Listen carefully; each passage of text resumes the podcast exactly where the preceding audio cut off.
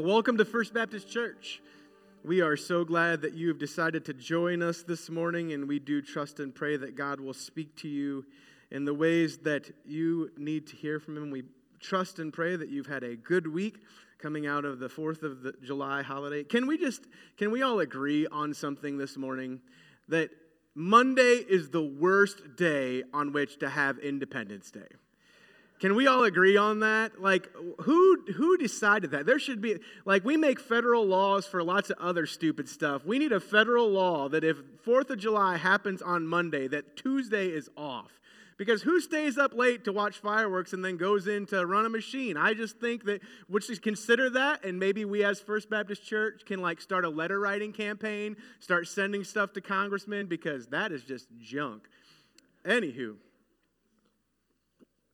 I digress. So some words just go together. Some words just go together. You, you almost struggle when you hear the one to not say and the other one. I'm going to give you some examples and we'll see how this goes. If I say peanut butter and jelly, macaroni and milk and cheese and Sprinkles. I was going with sprinkles there, but good for you. Like, apparently, y'all haven't watched uh, the, the movie with the blue bird. Uh, what's it called? Rio, right? That's what I say all the time cheese and sprinkles. Anywho, that one's just, maybe that's just me and a few others. I did hear a couple, so I appreciate that. Thank you very much. Another one that comes to my mind, though, is this law and law and order. That, that, that one, those two words, are a little bit interesting amongst the others.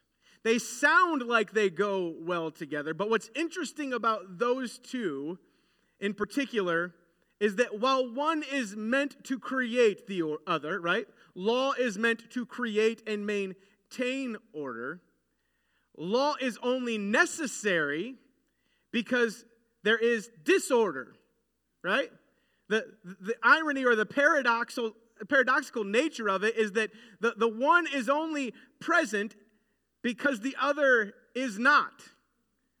It's not like peanut butter and jelly where the two naturally go together and they are friends, and without the one, the other just doesn't quite taste right. It's not, it's not like macaroni and cheese, again, where the two have a, a harmonious relationship. The reality of law and order is that they are at tension with one another, and the one is only present because of the lack of presence of the other, and they are in conflict to one degree with one another.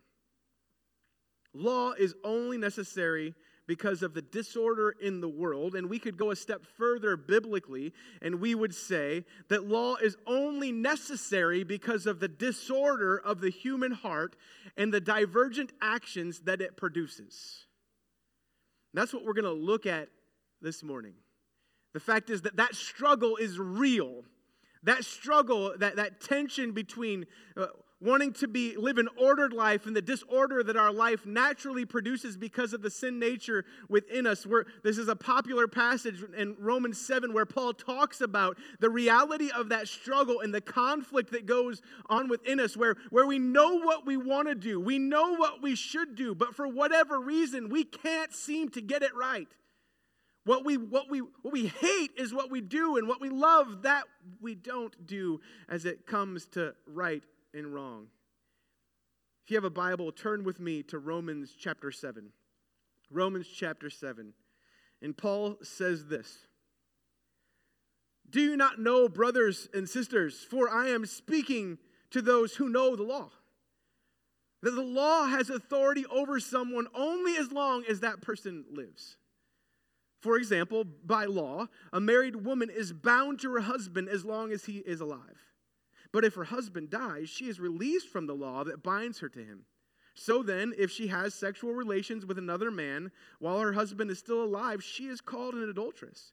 But if her husband dies, she is released from that law and is not an adulteress if she marries another man.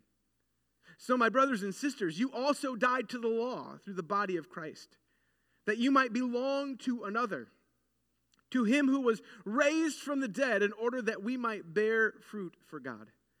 For when we were in the realm of the flesh, the sinful passions aroused by the law were at work in us, so that we bore fruit for death. But now, by dying to once bound us, we have been released from the law, so that we serve in the new way of the Spirit and not in the way, old way of the written code. What shall we say then? Is the law sinful? Certainly not. Nevertheless, I would not have known what sin was had it not been for the law. For I would not have known what coveting really was if the law had not said, You shall not covet. But sin, seizing the opportunity afforded by the commandment, produced in me every kind of coveting. For apart from the law, sin was dead. Once I was alive apart from the law, but when the commandment came, sin sprang to life and I died. I found that the very commandment that was intended to bring life actually brought death. For sin, seizing the opportunity afforded by the commandment, deceived me, and through the commandment put me to death. So then the law is holy, and the commandment is holy, righteous, and good. Did that which is good then become death to me? By no means. Nevertheless, in order that sin might be recognized as sin, it used what is good to bring about my death, so that through the commandment, sin might become utterly sinful. We know that the law is spiritual, but I am unspiritual, sold as a slave to sin. I do not understand what I do. For what I want to do, I do not do. But what I hate, I do. And if I do what I do not want to do, I agree that the law is good. As it is, it is no longer I myself who do it, but it is sin living in me. For I know that good itself does not dwell in me, that is, in my sinful nature. For I have the desire to do what is good, but I cannot carry it out. For I do not do the good I want to do, but the evil I do not want to do, this I keep on doing. Now, if I do what I do not want to do, it is no longer I who do it, but it is sin living in me that does it. So I find this law at work. Although I want to do good, evil is right there with me. For in my inner being, I delight in God's law. But I see another law at work in me, waging war against the law of my mind and making me a prisoner to the law of sin at work within me. What a wretched man I am. Who will rescue me from this body that is subject to death? Thanks be to God who delivers me through Jesus Christ our Lord. So that, then I myself in my mind, am a slave to God's law, but in my sinful nature, a slave to the law of sin. Would you join me in prayer as we unpack this passage this morning? Father God, I thank you so much for your goodness and your grace to us. I thank you for your great love with which you've loved us, God. I thank you for the calling that you have placed on each of our lives as you have uh, reached out to us to draw us deeper into relationship with you. God, may we receive from you that calling. May we follow you. May we walk with you. May we be who it is you've called us to be. God, speak to us this morning in these moments as we look through your word. Draw us close to yourself. In Jesus' name, amen. So we've got this passage where Paul talks about law and, and the disorder that it reveals within us, the disorder that it, in effect, brings about uh, through the inspiration that it pushes upon us. But he talks at the beginning here about marriage. And, and I want to be honest with you. I was this week old when I realized that Paul wasn't really talking about marriage. The fact of the matter is, I've, I've heard this passage preached before, and maybe you have as well. And, and when people generally, when pastors generally talk it about this passage, they, they dissect and pull apart verses 1 and, and following, usually down to about 3, and they use it as a defense for how marriage and divorce should work. But Paul isn't, Paul isn't giving a doctrine on marriage here. He's using marriage as an illustration to show our relationship with sin, the problematic nature of it, and how release comes about through Jesus Christ. And he's pointing out the reality that we have to have this disconnect. And that it's through connection to Christ's death that we're freed to marry ourselves to a new love. Connection to Christ's death frees us to marry ourselves to a new love.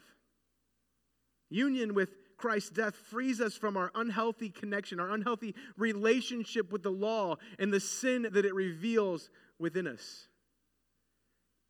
Now, if we look at verse 1, Paul talks about speaking of those who has the law. He says, Do you not know, brothers and sisters, for I am speaking to those who know the law, that the law has authority over someone only as long as that person lives. Now, when he talks about law, our natural tendency is to think that Paul is then referencing back to the Old Testament law. And he, he does use the two interchangeably. He goes back and forth with them. And to this point in, in, Romans, he has, for the most part, been talking about the Old Testament law, the Levitical law that God had given to his people so that they could live appropriately as his people. But in this case, the wording that Paul uses indicates that this passage is broader in scope. That Paul isn't specifically or only talking about the Old Testament law, though it is it is included in what he talks about. First, the, the reason that we know Paul isn't talking about the Old Testament law is that Paul doesn't use the definite article in this verse in the Greek. Now, the definite article is, is quite simply the word the. When Paul is talking about law in general, it's just law. We know that law does this. Now, if he is if he's talking about the law of God, it is the law of God. He specifies. That, that there's, a, there's something special about this other law. There is law in general, but then there is the law that God gave us, God's very word. And in this case, Paul is just talking about law in general. Now, we, we know that, that Rome was the seat of legislative power in the first century. And, for a great many years. I mean, Rome and, and Greek culture is what created our idea of law and governance. So, these people in Rome, when he says, I'm speaking to people who know the law, these people, these Roman Christians, they knew the law. They understood how law worked every bit as much as their Hebrew brothers and sisters. Second, we know that Paul isn't just talking about a specific aspect of religious law because Paul goes on to talk about civil relationship. He talks about this, this civil connection, this civil law, and marriage. Marriage is one of those things that historically, in a broad variety of cultures, has been a civil agreement between a husband and a wife that, that carries with it various tax advantages, and, and the government views them in a certain way. And in that, there, there is also a spiritual overtone that has been brought into it. I think of even our weddings today because Paul goes on in verse 2 and following to talk about the connection. He says, For example, by law, a married woman is bound to her husband as long as he is alive, but if her husband dies, she is released from the law that binds her to him. In most weddings, in most weddings, if you pay attention, there are at least two instances when the husband and wife publicly declare that their marriage will be for the duration of their lives. There are at least two times in most marriage ceremonies where the husband and wife publicly declare that their marriage will be for the duration of their lives. Those come in the declaration of intent and the vows. If you come here to First Baptist Church and you watch me do a wedding, you'll notice that the wedding starts right down here. That the couple will come and the father will walk the bride or whoever will walk the bride down, down the, and I'll be standing next to the, the groom to be, and the, hus- the father will get here with the bride and stand, and I'll, who gives this bride to be married to this man? And mother and I, or whatever. And then he'll hand her off. When he does the handoff, I'll step back. And the couple will stand before me. And when they do, I will have each of them do the I do's, right? And in that declaration, that's the declaration of intent, their intent to enter into this marriage relationship, this covenant, legally binding relationship. The, the declaration of intent says this Do you take so and so to be your wife or husband? to live together in holy marriage? Do you promise to love, comfort, honor, and keep them in sickness and health, and forsaking all others, be faithful to them as long as you both shall live? Declaration of intent. The second comes in the vows. In the vows, I will have the husband and the wife in turn repeat after me. In the name of Jesus Christ, I take you to be my husband or wife to have and to hold from this day forward, for better or worse, for richer, for poorer, in sickness and in health, to love and to cherish, only being parted by death. This is my solemn vow.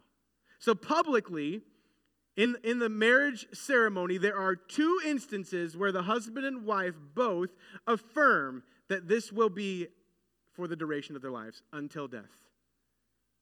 But what you may not know is that the important thing that happens in a wedding actually happens after everybody's gone.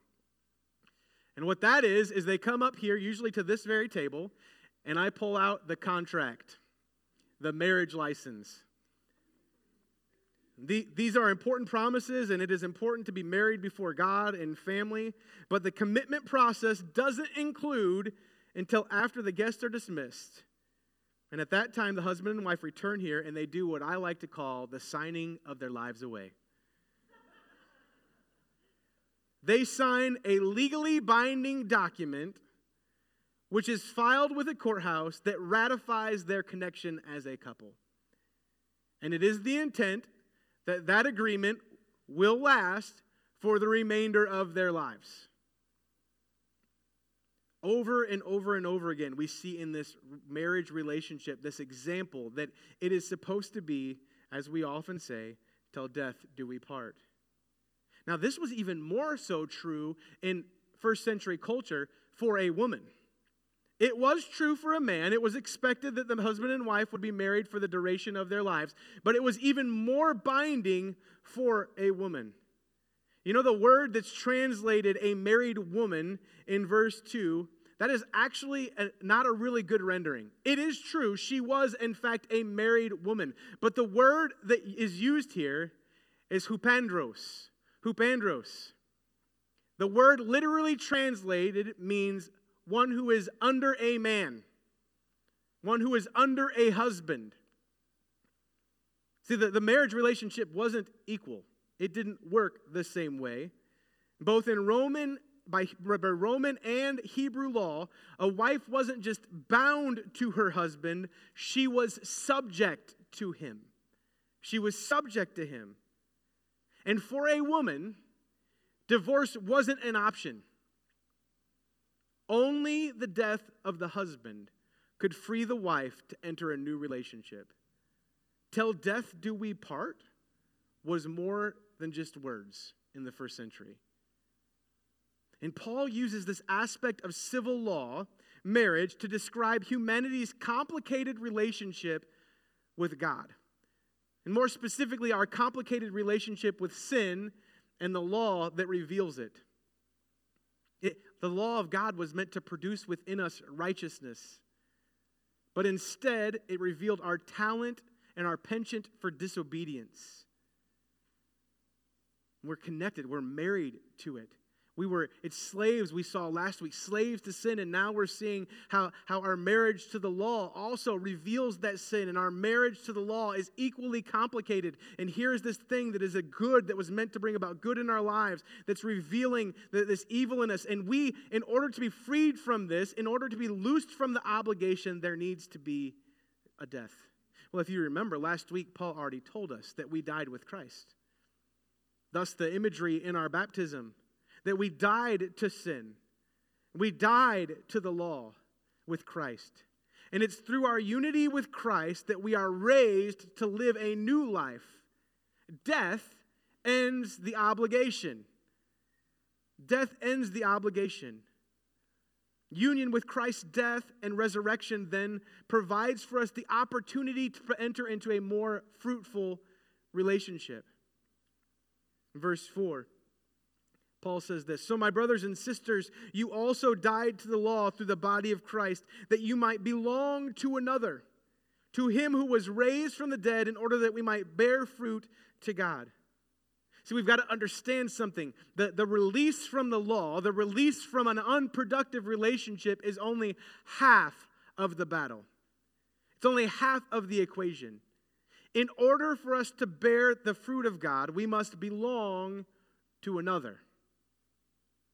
Our blood bought freedom through Jesus' faith in Jesus Christ opens up the avenue for a new attachment to the risen Lord and his Spirit, so that as the passage says, our lives can bear fruit to God. Death with Christ removes from us the hopelessness of reliance upon our own righteousness through the exacting expectations of the law, and it frees us to live in and rely on the gracious compassion and mercy of Jesus Christ. Now, the law was again designed to force righteousness out of us, to force righteousness out of us.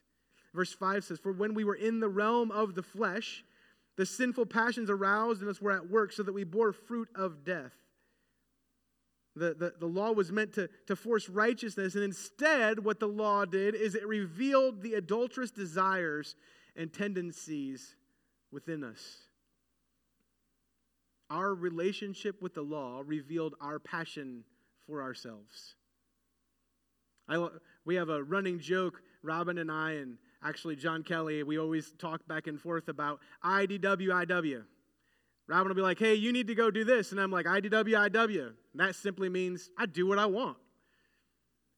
And, and, and it's, it's a joke with us back and forth, but the reality is that not the root cause of most of our sin? Is that not the root problem of humanity? That, that when God tells us this is the better way, we're like, God, IDW, IW. I do what I want. And we do. More often than not, our passions, the passions that are revealed, are passions for ourselves. And rather than trying to force righteousness out of us, Christ produces righteousness within us through the indwelling power of his Holy Spirit.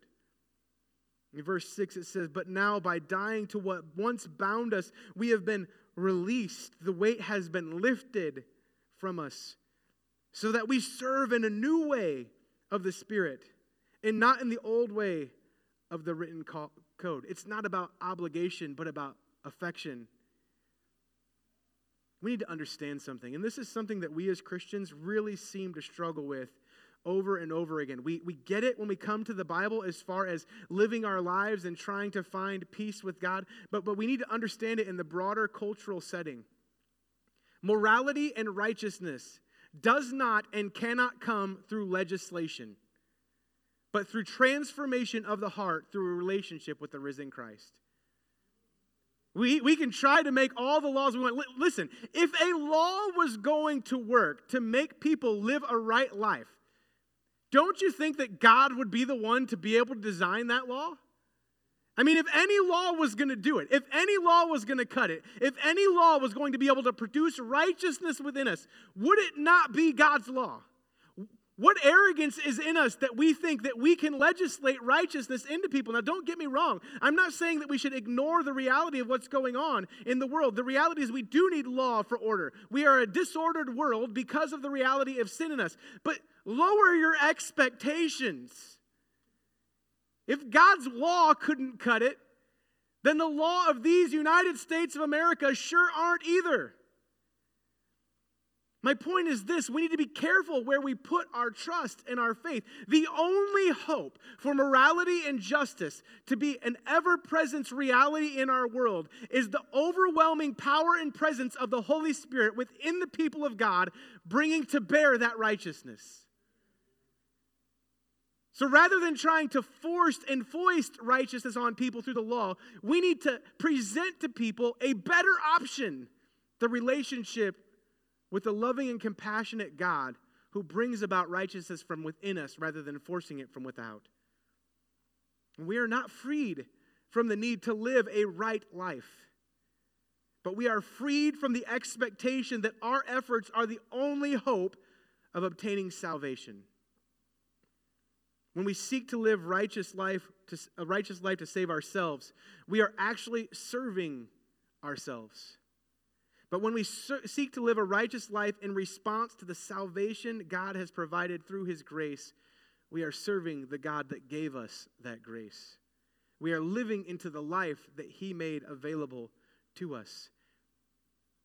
And the reality, it's the orientation of our attention and affection that will determine the outworking of our service.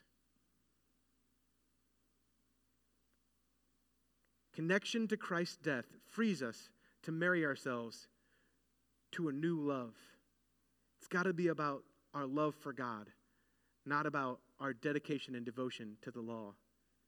We have to understand as well that our relationship with God's law is, to say the least, complicated. Our relationship with God's law is complicated.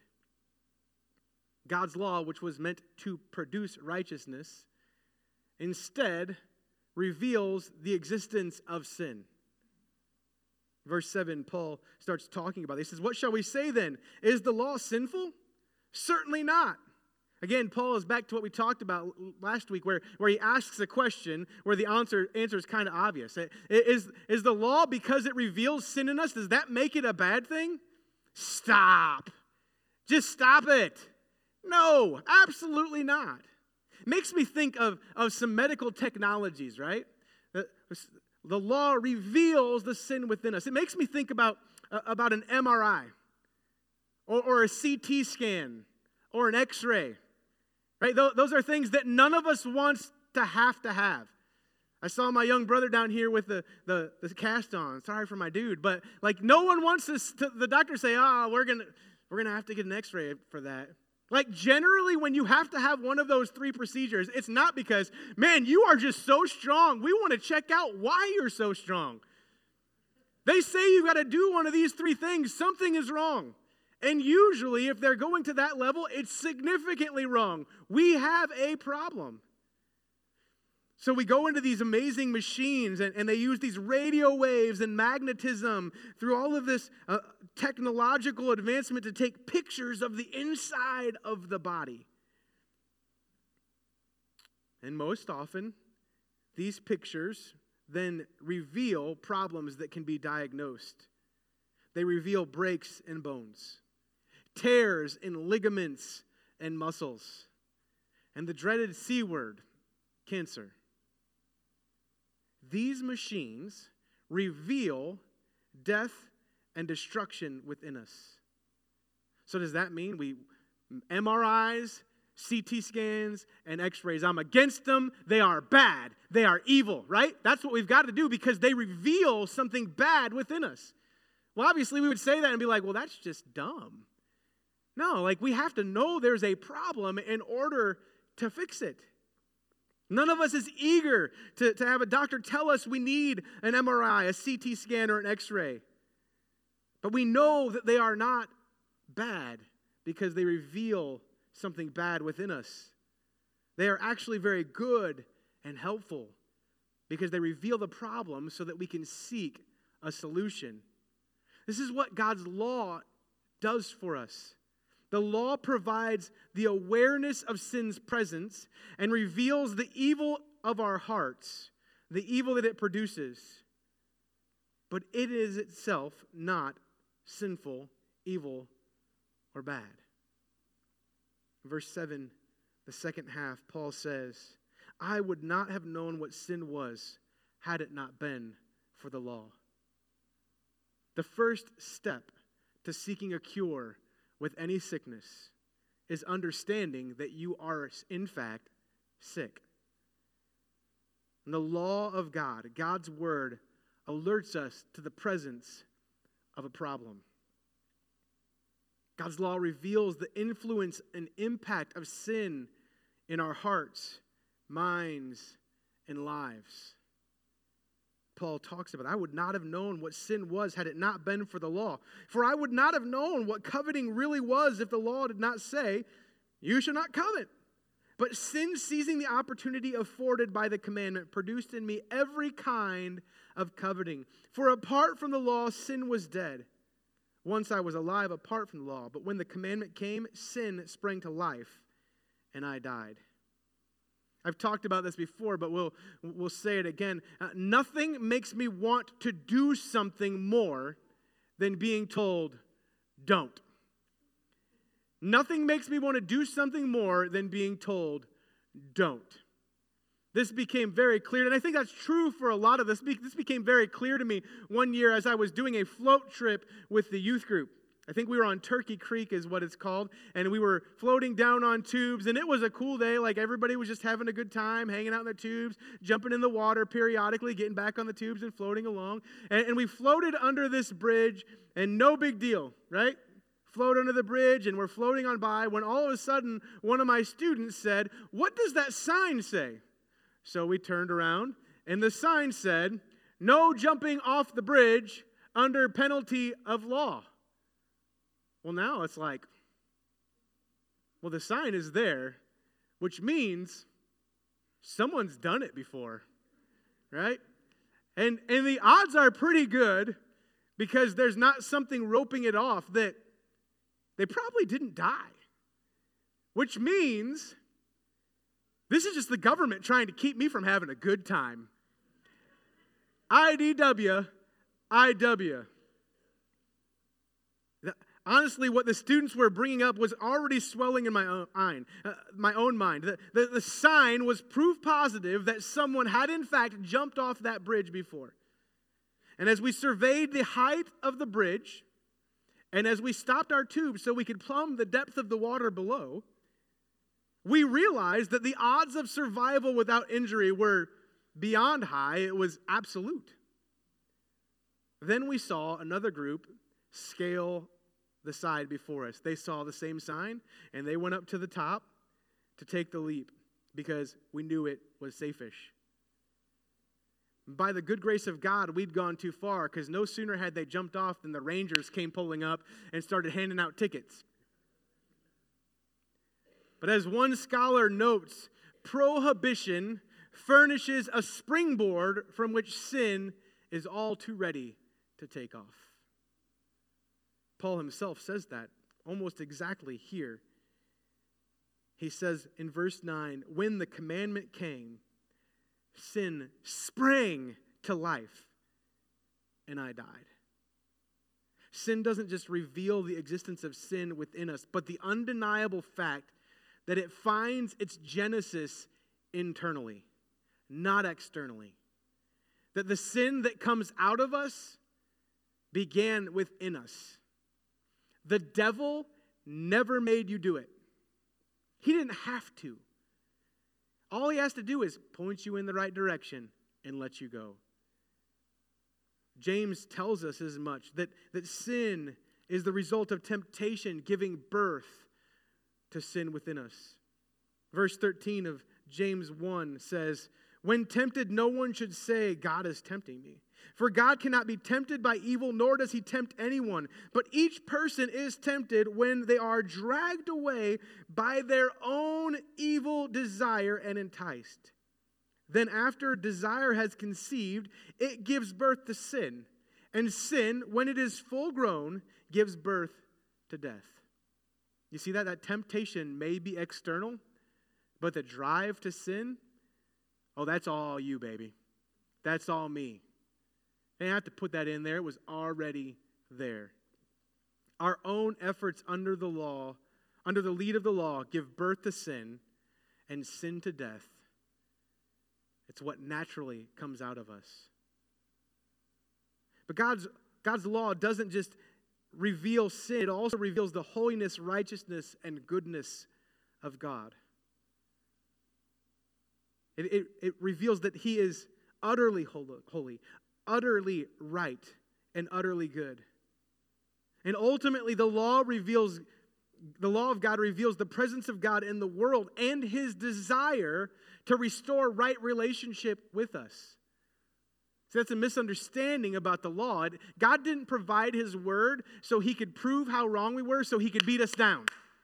Sometimes that's what we think. That, that God lays out these unreasonable standards in order that he could show how terrible we are, which the law does, so that God could rightly then beat the snot out of us. But that's not what it is. The, the law was meant, the word of God is meant to be a lifeline. It's God expressing to us his desire to reach out to us, to draw him to himself. God's law then is an absolute good. God's law exposes sin and sick, sin for the sickness that it is. Verse 13, Paul asks the question again. He says, Does that which is good then become a death to me? By no means. Nevertheless, in order that sin might be recognized as sin, it used what is good to bring about my death, so that through the command, sin might become utterly sinful. Now, every time I read that this week, it seemed incredibly self uh, uh, evident. As a matter of fact, when I wrote it in my notes that sin is sin, my computer was like, What is wrong with you? Why do you keep repeating this word? But let's be real with one another, shall we? There does seem to be a great deal of confusion in the world about what sin is. Can we be straight with one another? There's a lot of ambiguousness in the church about sin because we don't want to call sin sin. We don't want to say that people are unrighteous. We don't want to say that people are bad. We want to say that people just, you know, everybody just makes mistakes. And, and it, it's not a, it's, it's, like, it's like Bob Ross, right? They're, they're happy accidents. No, they're not. Sin is sin. It, is a vile rebellion against God's natural order and the law of God. Sin is deadly and it is a bad thing, and sin must be called sin. It must be revealed to be utterly sinful. It must become a, a, an anathema to us that we would seek to avoid it. It's not just a good time, misunderstood. Sin is sin. It is sin. You tracking with me? It is a bad thing. And God's law reveals sin to be the sickness that it is. Sin is to the spirit what cancer is to the body. A deadly product of our own making that, if not removed and dealt with, will bring about destruction in and through us. And what is good in God reveals what is problematic and bad in us and the world. Again, relationship status, it's complicated. And Paul goes on to explain that complication as he moves forward. But he also reveals something that allegiance to Jesus Christ saves us from the disorder of trying to get it right on our own. Allegiance to Jesus Christ saves us from the disorder of trying to get it right on our own. But the struggle is very real. Verse 14, Paul says, We know that the law is spiritual, but I am unspiritual, sold as a slave to sin. Paul says that the law is spiritual, it is pneumatikos, pneumatikos. This word means it emanates from God. The law emanates from God. It is inspired by God and reveals God to us. But Paul also says, I am flesh. He essentially says, I am of myself. And I sell out to sin often, serving as its slave. Verses 15 and follow, following, Paul lays out that he says in verse 15, I don't understand what I do. For what I want to do, I do not do. But what I hate, I do. There's a battle going on for the allegiance of our affection, the affections of our hearts and minds. But understand something that this battle is predominantly fought on the inside, not on the outside. It is a battle with our own selves, with our own self interest, with our own self righteousness. Paul isn't focused on the issue of his behavior. He, Paul isn't focused here on behavior modification. It's not just I need to start doing the right thing. No, no, no, no. Paul says I can't just do the right thing on my own. Rather than, rather than just trying to change behavior, I need to evict and surgically remove the cancer of sin from inside me, or else it will continue to reproduce. Paul says, As it is, it is no longer I myself who do it, but it is sin living in me. For I know that good itself does not dwell in me, that is, in, in my sinful nature. For I have the desire to do what is good, but I cannot carry it out. It's not just about fixing the behavior, but removing sin from the source. If we continue to fight on our own, as good as that fight may be at times, we will ultimately lose the struggle in our own strength. See, we don't need a new or better law, but complete deliverance and to become new ourselves. Verses 21 through 24, Paul says this So I find this law at work. Although I want to do good, evil is right there with me. For in my inner being I delight in God's law, but I see another law at work in me, waging war against the law of my mind and making me prisoner to the law of sin at work within me. What a wretched man I am. Who will rescue me from this body of death? We can't do the surgery ourselves. We need help evicting it and eradicating it from our lives, re- removing it from within so that we can be the new, better creation so that we can serve a new, better, benevolent master, and that that master can take up residence and guide us into all God has for us. And Paul's words in verse 24, what a wretched, what an awful, what a terrible, what an utterly sinful man I am, reflects Isaiah when Isaiah lamented that he was ruined. The only option in light of God, the only options in light of God's word are to continue to rebel and try to do it on our own, or to humble ourselves and to cry out to God for help, which is what Paul does here. Who will rescue me? Somebody save me, Paul says. Then he answers his own question Who's going to save me? Thanks be to God who delivers me through Jesus Christ our Lord. Thank God we have a Savior. Thank God that the creator of the universe recreates the very inside of our heart and mind. And thank God that Christ doesn't just command us to do or be better, but that he enters the inner sanctum of our hearts and lives through the power and presence of his Holy Spirit, that we might become new and become fruitful by his power and presence within us. See, Christ doesn't just stop, as we talked a few weeks ago, with the declaration of righteousness, our justification. Christ makes us right and enables us to live a new life that produces the good fruit of the Holy Spirit through sanctification. And that work is a struggle. But even in the midst of that struggle, rather than continuing to fight against it on our own, we need to submit ourselves to the power and presence of God. We need to kneel before the, Spirit of God and ask God to move and remake us that we might live the life He has for us. We don't do it on our own, we don't do it in our own strength, but we do it through the strength of God and through the power and presence of His Holy Spirit in us. It's through our allegiance to Jesus Christ as Lord that we are saved from the disorder and the dysfunction of trying to do it ourselves. And rather just than just doing what we want, we do as the Spirit leads. May we submit ourselves, may we humble ourselves, and may we follow as the Spirit moves and leads in our lives. That the law of God would bring about good things in our lives and order as we submit to His power and presence. Father God, I thank you so much for your goodness and your grace in our lives. God, I pray that you would make us aware of your power and presence within us. And God, that we would submit ourselves to it. Lord, that we wouldn't stubbornly, stubbornly insist on trying to do it ourselves as children often do, but instead that we would turn ourselves over to your power and presence, to the leading of your Spirit that we would recognize that the only salvation from this body of death comes through the broken body and shed blood of Jesus Christ. Lord, may you remove from us the sin that so easily ensnares us. And Lord, may you replace our sinful, broken heart with a new heart. May you lead us forward in relationship with you that we might produce good fruit by the power and presence of your Spirit. In Jesus' name, amen.